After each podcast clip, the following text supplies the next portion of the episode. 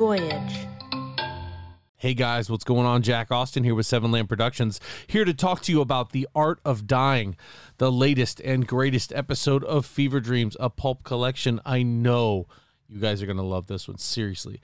If you don't, I will be genuinely shocked. This one is The Departed meets Silence of the Lambs. It's about a frustrated artist turned into a serial killer who makes sculptures out of mutilated human bodies. He's being hunted down by a Boston area detective, still haunted by the murder of his father, trying to stop him. Seriously, we love this episode. It turned out so, so good. The performances, sound design, music, everything. We know you guys are really going to love it, so stay tuned and enjoy The Art of Dying.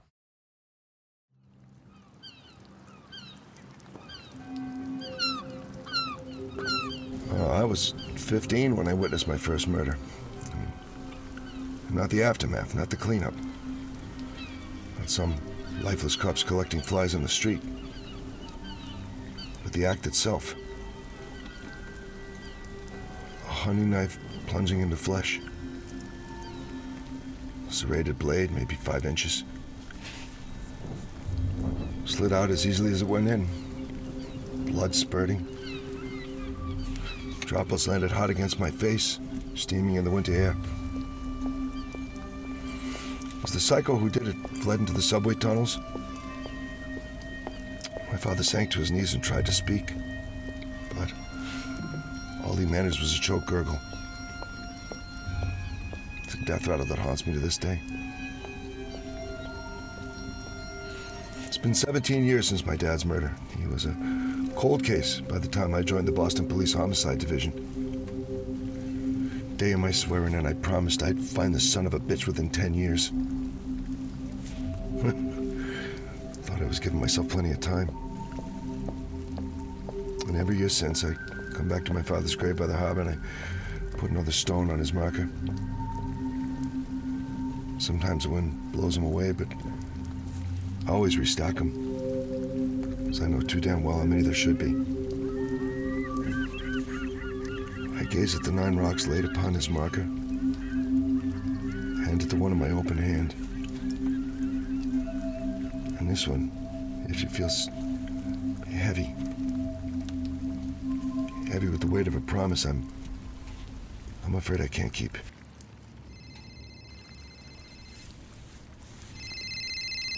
It's my day off, Bill. You gotta get down here. You'll want to see this. What is it this time? Hooker? Junkie? Dead gangbanger? It's Danny the Mule. Christ. I'm on my way. I find Bill waiting for me at the quarry, arms folded across his rumpled sport coat, frowning like my dog pissed on his rug. So glad you could carve time out of your busy schedule. All right, what happened? See for yourself. Bill motions to an inflatable rescue stretcher, pulls away the damp white sheet that covers it, revealing Danny the Mule's body. And Danny isn't just dead, he's transformed. His pelvic region is as bare as a Ken doll, and his severed right arm has been grafted under the place where his nose should be. Fingers still attached. His other arm is nowhere to be seen. My guess is you're looking at reason number 23 why you don't cross Sal Giabatti. Is that stitches on his ear? I think the better question is where does Dick go? Oh, Am I interrupting your frat party? Tina. What are you doing here? I transferred back last week. Like, permanently? Is that a problem for you? And here I thought today couldn't get any more interesting. Welcome back, Tina. Uh, yeah, uh, welcome back. You look, um, Real good. You ever see anything like this in the Big Apple? Not outside the circus. Hell of a nose job, isn't it? Who is he? It's Danny McDougal, aka Danny the Mule. He's a foot soldier for the Irish mob. One of Jack Flaherty's closest associates. Luis, hand me that exam bag. I want a core temperature read on his liver. Tina's forensic tech, Luis, passes her a leather satchel and dips into an exaggerated curtsy. Your corpse burst, my lady. Bill and I trade smirks. Luis's antics are always good for a laugh, and it's just like Tina to ignore him. There's no lacerations on his wrists or ankles. I assume he wasn't weighted down. Found him doing the dead man's float. Bag his hands and feet and prepare the body for transport.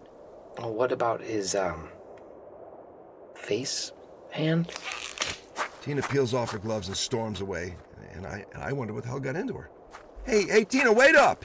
I thought my showing up would be a nice surprise, but the look on your face said it all. Well, you caught me off guard. I caught a glimpse of your true feelings. Come on, Tina. You show up after seven years and expect me not to react? And then get pissed when I do? You know I hate surprises. You have the emotional range of a Neanderthal. Well, I don't take offense to that. Maybe you should. I heard you got engaged. It didn't last. But I guess that's just me. I felt her gaze land on my wedding ring. Is there something else you want, Ray? Well, Bill thinks this is a Flaherty versus Giabatti dispute, your classic territorial battle between crime families. But this seems way too elaborate for that. It's certainly not your typical gangster style execution. Exactly. Which doesn't fit Giabatti's MO. So, look, let me know if you find anything unusual during the autopsy. Um, still have my number? Burned into my memory.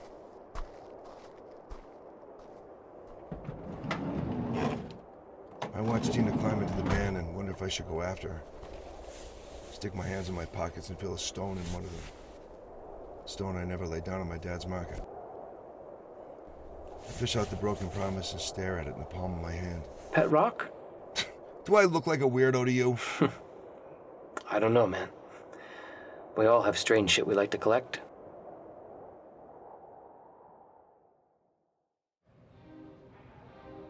For a short guy in his 70s, Sal Giabatti has a surprising amount of presence and style. He wears retro cool glasses, expensive suits, his white hair meticulously arranged into a perfect state of disarray. At first glance, he looks like an aging movie star or someone's ultra cool granddad. But one gaze in his dark eyes, and you know you're dealing with someone dangerous. Since the downfall of his rivals in New York and Providence, Giabatti has emerged as the head of the Italian mafia in the Northeast. He lives like a king in Boston's North End. As a patron of the arts, he appreciates the finer things in life. And on Wednesday afternoons, he can always be found at the Isabella Stewart Gardner Museum. Bill and I find him on the third floor, flanked by bodyguards and staring at a Renaissance painting called The Rape of Europa. In it, a woman is dragged into the sea by a white bull while three winged cherubs attempt a doomed rescue. Giabatti addresses us without turning around. You know what I like most about this painting? The chubby little angels? I was going to say life lesson, but you don't know shit about art. We need to talk, Sal. Not until your partner learns some basic fucking decency. Bill and Giabatti have history. Doesn't help that Bill's half black and Giabatti's an old school racist. Come on, Sal. A few minutes of your time. I'll give you five, maybe in the courtyard, without the Moulin You know they rotate the plants in this place? Every season it's something different. Yeah, I hear you're a big donor. What can I say? I'm a sucker for the arts. But, uh, you didn't come here to talk culture. What do you know about Danny the Mule? I hear he went for a little swim. Is that all? I understand he got some interesting cosmetic work done. Oh, how'd you know that? Not exactly public knowledge. I'm in the business of things that aren't exactly public knowledge. You boys have anything to do with it? I got no beef with Danny. You mean not since you and Flaherty arrived at your business understanding a few years back. You stay out of his markets, and he stays out of yours? That's right. Sure Danny didn't cross some line, break some unwritten rule, do something to disrespect one of your guys? If something like that happened, I'd know about it. I got a source who says Danny partnered with your guys on a recent job. Is that so? My source tells me Danny never made it home that night. He just, poof, disappeared. Until now. If I wanted Danny to disappear, he would have stayed disappeared. Hmm? You gotta admit, it's a big coincidence. You seen what happened to Danny? Do I look like some fucking sicko to you? I settle my disputes with honor. I have your word on that? God as my witness.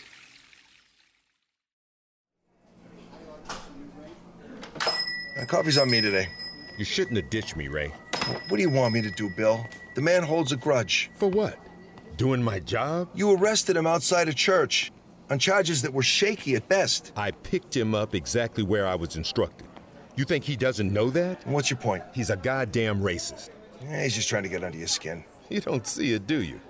Some fucking detective you are. What do you want me to say? Don't say anything. Just open your goddamn eyes. That shit's everywhere in this town. I can't go into a gas station without the clerk thinking I'm gonna rob the fucking place. All right, point taken. But the last thing we need is you storming into Jack Flaherty's headquarters all amped up. But the mayor wants us to defuse the situation between Giabatti and Flaherty before it blows up in our faces. fucking mayor. If he's got nothing to do with his dirtbag brother like he claims, why is he always mixing in where Jack Flaherty's concerned? It was a story everyone in the city knew well.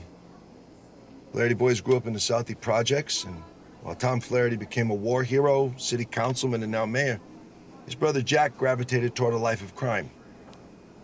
Keep the peace, some even said the mayor secretly divvied up the markets between his brother and Giabatti. gotta love Boston politics. Flaherty's headquarters loom across the street from the coffee shop.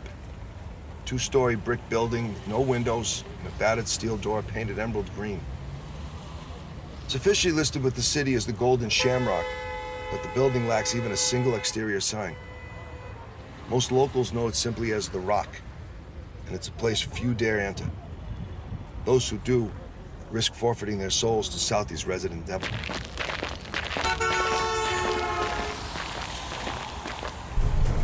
Boston Police!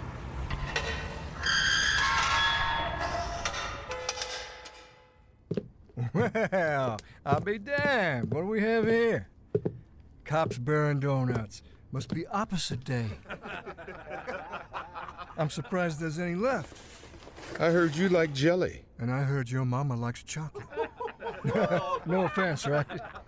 Your granddaddy picked cotton, mine picked potatoes. In the end, we're all descended from farmers. But your ancestors weren't slaves. Hey, guys, how many times did we save Billy from an ass kicking back in the day? Matter of fact, I still see Pat Kearney gimping around the neighborhood with that space shot expression of his. I don't even think he ever was quite the same after that beating. And I remember you took my new bike as payment. Ain't nothing for free, Billy. You ought to know that by now. I'm sure Bill would love to reminisce about the old days, but we're here about Danny. You got anything for us, Flaherty? No, Detective. I don't got anything for you, though I would suggest a basic course in grammar. Woo, strong words from an eighth grade dropout. When you realize you're smarter than the teachers, who needs school? Your mama must have been real proud. You better mind your mouth, boy. All right, that's enough. A man is dead, so I gotta ask. Do you know who killed Danny? Or why someone would want him dead? I don't need your services, Detective. These greaseballs killed my cousin. Plain and simple. And if it's a war Giabatti wants, I'll bring it to him. Giabatti wouldn't have mutilated Danny like that. Would have just made him disappear. Danny did disappear.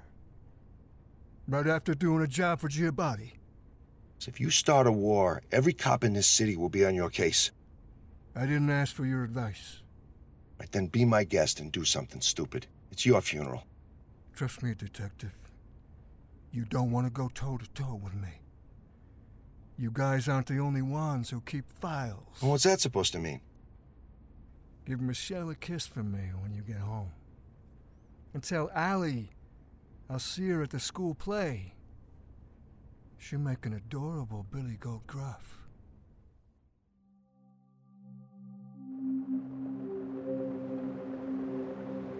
Flaherty's threat followed me home like a dark shadow. And for the rest of the night, I found it impossible to relax. Last thing I wanted was for that bastard to gain entry into my head, but there he was in the back of my mind, grinning like the Cheshire Cat. Now, here it is, after 11 o'clock.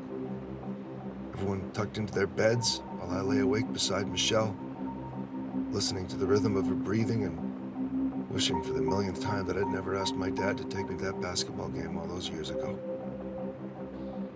We hadn't waited for the garden to clear out in hopes of getting an autograph. Wouldn't have been standing alone on the subway platform looking like an easy target. Climb out of bed knowing I'll never get back to sleep. Tiptoe to the desk in the corner of the room. It's where I keep my wallet, keys, badge. And now the smooth gray stone from the cemetery. I ease myself into the desk chair and boot up my laptop, adjusting the brightness so it doesn't wake Michelle. Searching the criminal databases for the scumbag that murdered my father has become something of a ritual. Perp would be in his mid 40s by now, but I'll never forget his cold gray eyes, cut of his jaw, with a circular scar on the left side of his face. I type my credentials into the department's login screen, and as it loads, I pick up the stone and turn it over in my hand, feeling the hard surface worn smooth by time. I'd heard that the profiling software was upgraded for the latest facial recognition advances, and wonder if the old sketch I uploaded has received any new hits. Once in the system, I toggle to my saved searches and rerun the default criteria. As I watch the progress icon spin in a slow circle, I know it won't return anything new. After all these years, all these dead ends, I'm convinced I'll sit here forever. Time my bones to dust. I can barely believe it when the search returns three new matches, but the first two amount to more dead ends. Almost don't bother to click on the third photo. When I do, my heart stops cold.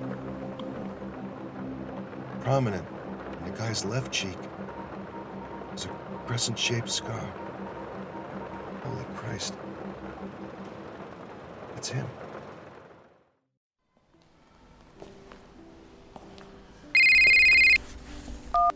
Yes, darling, I'm, I'm leaving in a minute. I've already dimmed the lights a few times, but these mouth breathers can't take a hint. They're still wandering around. Jesus, you should see them trying to impress their girlfriends as if they had the slightest clue about art. Closing time, everyone. Thanks for visiting the Finkelton Gallery.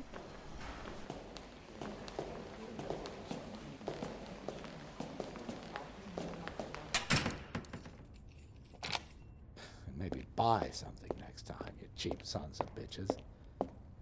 Almost ready now. Just, ugh, my ditzy receptionist left another portfolio on my desk. Another goddamn amateur who thinks he's got what it takes. Into the garbage where it belongs.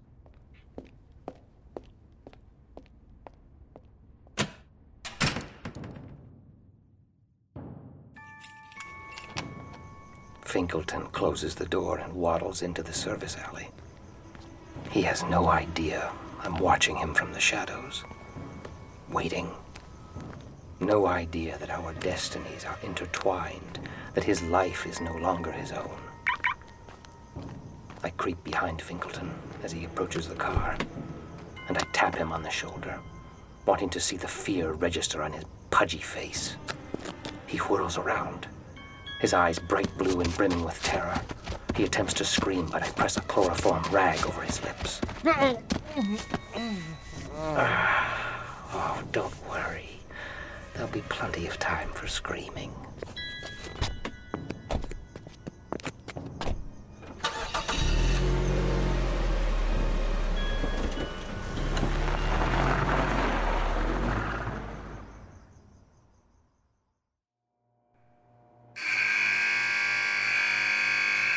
Callahan shuffles into the visiting room of MCI Walpole, escorted by a pair of hulking guards. They push him into the chair opposite me and shackle his wrists and ankles to the steel ringlets on the table. His cold gray eyes never leave mine. And we stare at each other until curiosity gets the better of him. Smells like carp in here. And what were you expecting? A conjugal visit? What do you want? I hear you used to run with the Irish before Jack Flaherty rose to power. So what if I did? You ever stab a man on the Orange Line platform? If you're gonna accuse me of a crime, I think I better lawyer up. You're serving three life sentences. What difference does it make? I have good genes. 17 years ago, you killed a man waiting for the train. You stole his wallet, and he fought you back. Doesn't ring a bell. Sure about that? You look just like him. I got that kind of face. Oh, yeah? When'd you get that scar on your cheek? This year. It's the one. You didn't read my file. Yeah. You killed your partners after a bank job, but one of you guys shot you in the gut as you lay dying. You also got me through the cheek, lodged a bullet in the other side of my jaw. That wasn't in your file. You don't believe me? Check my medical record. Jimmy's words land like a sucker punch. His file made no mention of the wound to his face. The bank job happened six years ago when he was arrested at the hospital. At that point, the detective might have considered it a minor detail. God knows I've seen sloppier paperwork. I'll be in touch. I wheel Finkelton into the underground bunker that doubles as my gallery, leading him through the tunnel dug from the house in the heyday of the Cold War. Ah, where, where, where am I? Well, we'll get to that. Who, who are you? You don't remember. You called me a talentless loser. Told me to crawl back into whatever dark corner I hailed from and never set foot in your gallery again. I, I didn't mean it. I... Now, you're in my gallery. but you were right. My art lacked a distinct voice. But not anymore. You. you found your muse. I did indeed. And in the process, I created an entirely new medium. And now, my art speaks to me.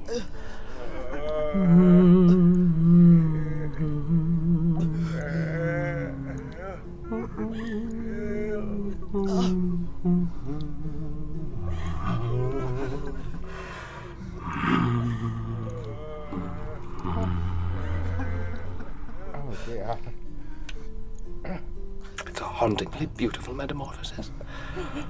Terror blossoming into acceptance. No, no. this is madness. This sound meter registers every scream in the gallery. Incidentally, Mrs. C is the reigning champion at 103 decibels. She may not possess many redeeming qualities, or any really. But my goodness, that woman can scream. Please, just. Just let me go. Ah, well, where are my manners? I seem to be blocking your view. I step aside to reveal the exhibits I've mounted to the wall, all of them transformed into true visages of themselves, souls laid bare to my muse. What, what have you done to them? Do you like it? It's a revolutionary new style. I call it the art of dying. Ah, well, I'll take that as a compliment. Oh,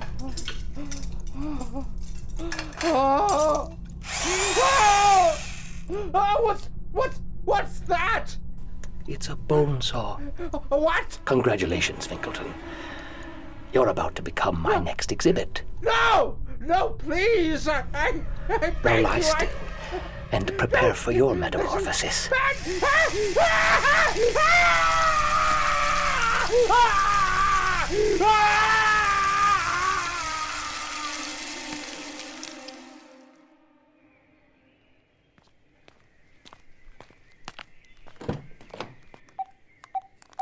I make a few calls in the parking lot, and when I hang up, I'm left shaking my head. Jimmy's story checks out. Puts me back to square fucking one. I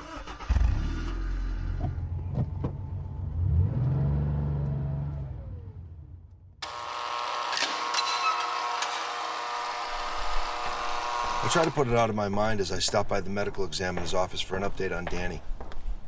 I'm not in the mood to bump into Tina, so I head straight for Doc Weintraub's office. As I turn the corner, the forensic tech, Luis, almost runs me over with a cart full of tissue samples. Whoa, almost hit you with the brain train. Christ, that reeks. What's the matter, Ray? You don't like our brand of fresh air? Is Doc Weintraub in his office? Uh, no, he's uh, he's elbow deep in someone's guts. But Tina's around. Great. I find Tina sitting in her office reading a report. I don't want to see her, but damn, she looks good. Our relationship was rocky, but the one place we always clicked was the bedroom. But that was another time, another life. She catches me staring. How long have you been standing there? I couldn't tell if she was amused or pissed. This is another reason we were doomed to failure. You have those results on Danny the Mule? I want some answers first. In that case, Why didn't you come to New York? you know what happened. No, Ray, I don't. All you ever gave me was a line about finding someone else. It wasn't planned. I wasn't looking. You turned down the NYPD job without telling me. I'm sorry. It was a chance meeting, but, but, but she turned out to be the one. I see you're still married. Yes. Happily, You're gonna give me the goods on Danny or what? if that's all you want. Just give me the rundown. For starters, Danny McDougal had no water in his lungs, which means he didn't drown in the quarry. The underside of his neck evidenced light bruising consistent with ligature marks. So are saying he was strangled? We found no evidence of asphyxiation. More likely, he had some form of restraint around his neck while in captivity. You mean they tied him up like a dog? Possibly.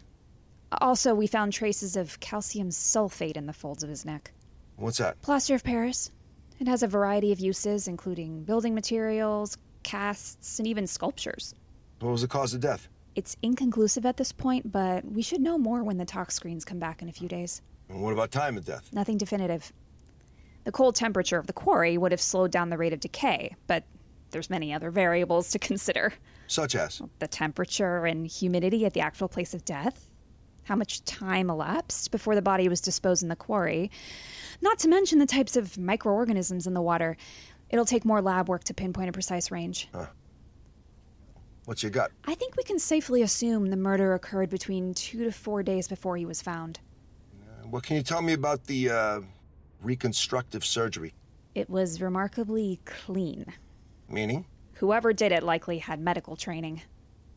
So, what we're talking a, a doctor, a nurse, or, or an EMT? All I can say is whoever did this nursed Mr. McDougal back to health after the surgery. We found markings on his body consistent with IV lines. The killer obviously wanted him to survive. I can only imagine to prolong his torture. Uh, What about the stitches in his ear? They were standard polypropylene non absorbable sutures. We found threads in both ears despite any evidence of an underlying laceration. Anything else? There is one other thing. Tina reaches into the front pocket of her scrubs and pulls out a Ziploc bag containing a sky blue toy car with white racing stripes. A vintage 1970s Charger. Where'd you find that? Halfway up Mr. McDougal's rectum? Oh, that's one way to find parking in the city. It wasn't the only thing in that garage. What do you mean? Let's just say his penis is no longer missing. So, what do you think about the autopsy? At least we can stop looking for his Johnson. Everything about this case, from the amputations to the nose replacement to that vintage toy car, it's it's got to have a special meaning for the killer. My money's on a revenge killing, committed by some sick fuck who planned every detail, probably months or years in advance. Yeah, but what's the significance of the toy car parked up Danny's ass? Or, or, or the fact that the killer severed his arms and fused one of them onto his face? It's got to be symbolic, right? Like he's making Danny into something else. Like some kind of freak show. Shit, it's what my ex would do to me given half a chance. What, what do you make of the plaster of Paris residue on his neck? Hmm. Could be he was chained against a stucco wall? I don't know. This whole thing feels personal. Like whoever did it was trying to teach Danny a lesson. Maybe he plowed the guy's wife. Mm, Danny was sodomized with his own penis. Makes me wonder if the killer was molested as a kid, you know? Now he's acting out his anger. So why Danny? Maybe it was Danny who molested him. There's no way the Irish would tolerate a pedophile in their ranks. That's a line those guys don't cross. Well, Danny could have kept it a secret. Like he was 51 when he died. Say he was diddling in his 30s or 40s. That would leave enough time for a victim to grow up and plot his revenge. But don't you think we would have heard rumors if Danny was a pedophile? Could be someone else has heard a rumor. Like who? We drive over to Turtle Pond in West Roxbury. It's uh, one of Boston's more suburban neighborhoods. It's our usual meeting spot for RJ, a longtime informant with loose ties to Jack Flaherty. We watch RJ roll up in a black sports coupe, tinted windows, rear spoiler, dual exhaust.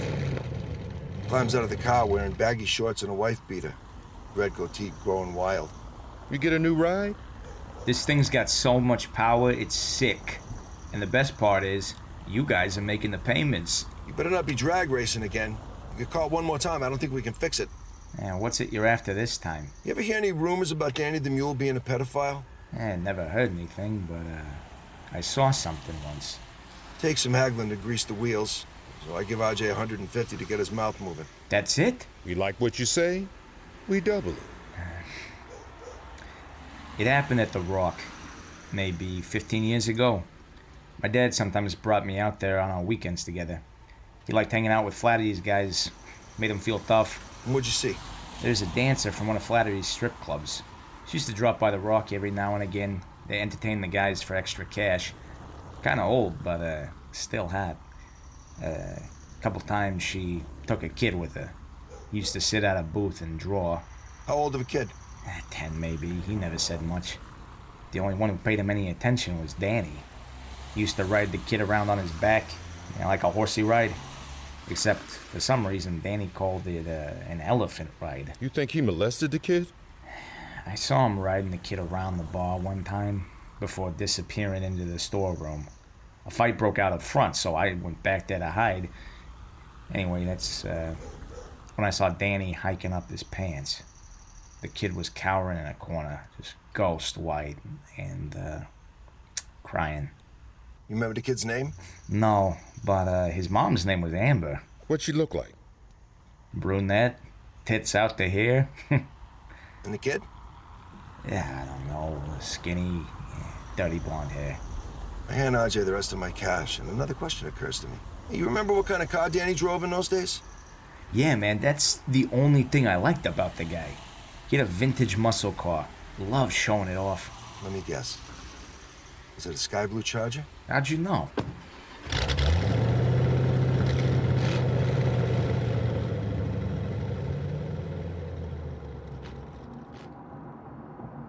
All we got to do now is find that stripper. I finally have a reason to get out of bed in the morning. Oh, don't get too excited. Sure, she hung up a G-string a long time ago. And a hundred bucks says her real name isn't Amber. You know, this case has taken on new meaning for me. I say we hit every club in the city. See what we can turn up.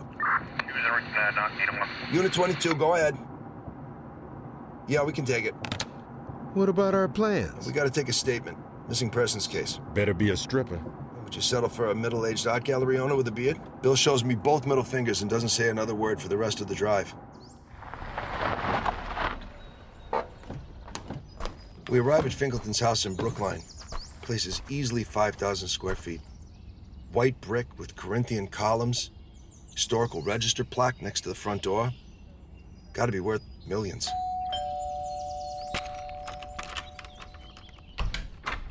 Mom, the police are here. It's even nicer on the inside. And the architecture may be old, but the art on the walls is modern. It works somehow. Guy's got taste. Bill and I follow Finkelton's wife into the kitchen. She tells us that Barry's been missing for 36 hours. His car was found abandoned in Dorchester, up on blocks, stripped to parts.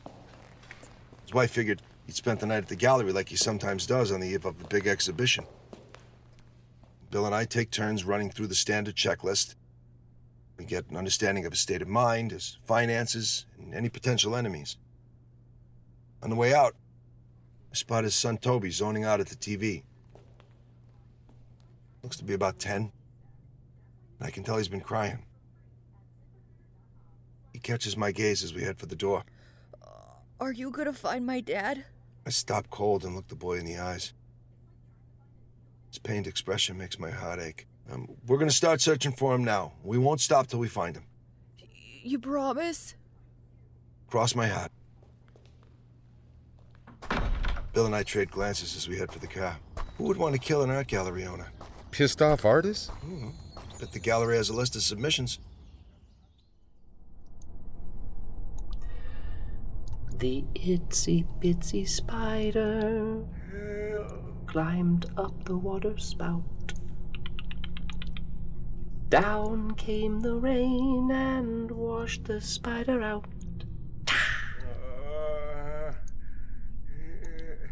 Finkelton's anesthesia is finally wearing off. My gaze sweeps over a tray of blood splattered surgical instruments I pilfered from my office near the autopsy room. Some people steal paper clips. I prefer scalpels. Finkelton is mounted to the gallery wall.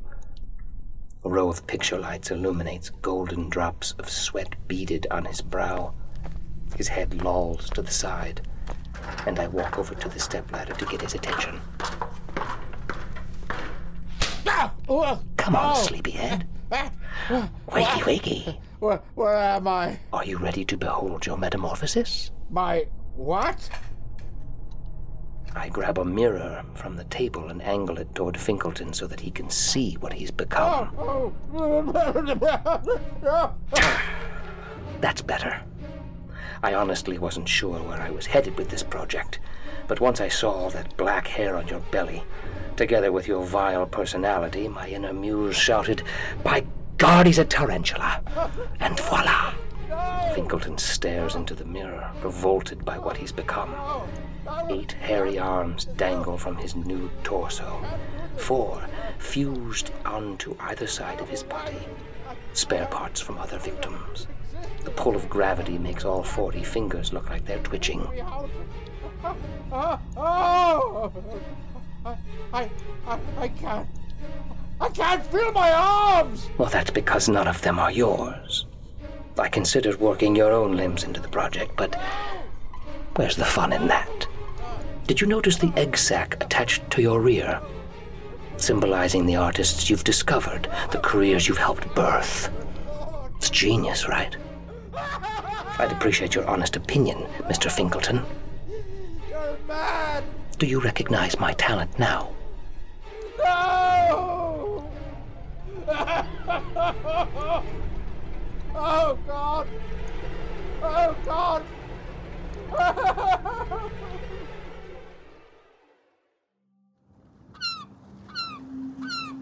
I stared at my father's grave for a long time. The name and date etched into the granite marker. What happened to him was in the past, and there's nothing I can do to change that. I know now that I might never find his killer, no matter how hard I try. But I know he'd be proud of the man I've become. And as long as I continue to fight, whether for him or someone else, I honor his memory. I take the stone from my pocket and kiss it before setting it down atop the gravestone next to the nine others. I love you, Dad. I wish I could stay longer, but these cases aren't going to solve themselves. And I've got some artists to question.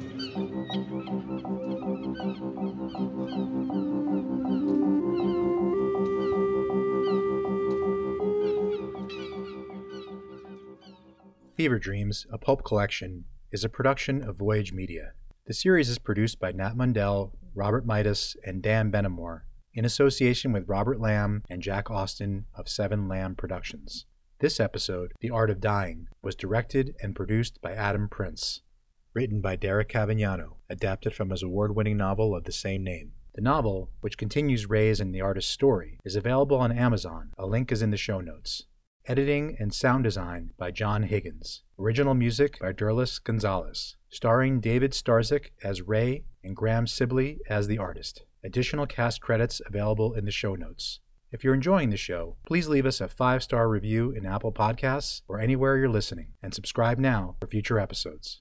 The Fable and Folly Network, where fiction producers flourish. I'm Jonathan Pezza, the creator of the Curious Matter anthology. And I'm betting you've probably never heard anything like our show.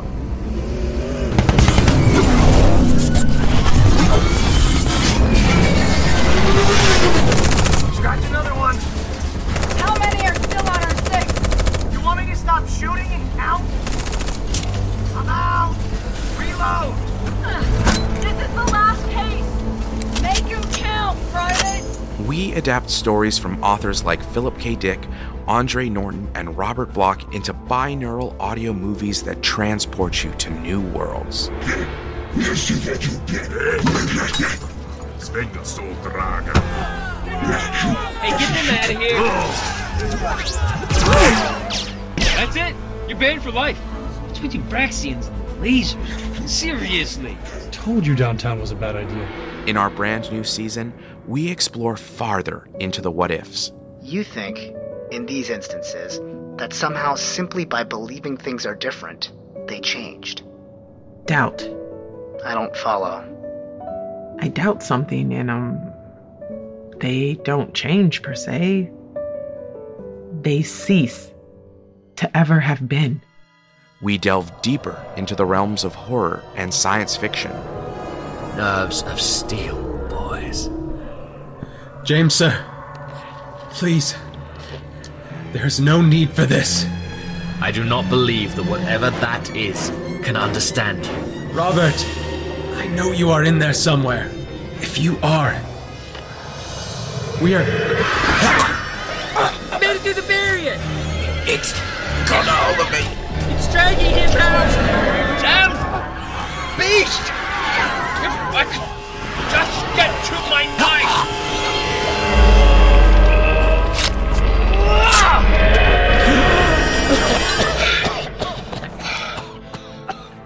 Well, that's new.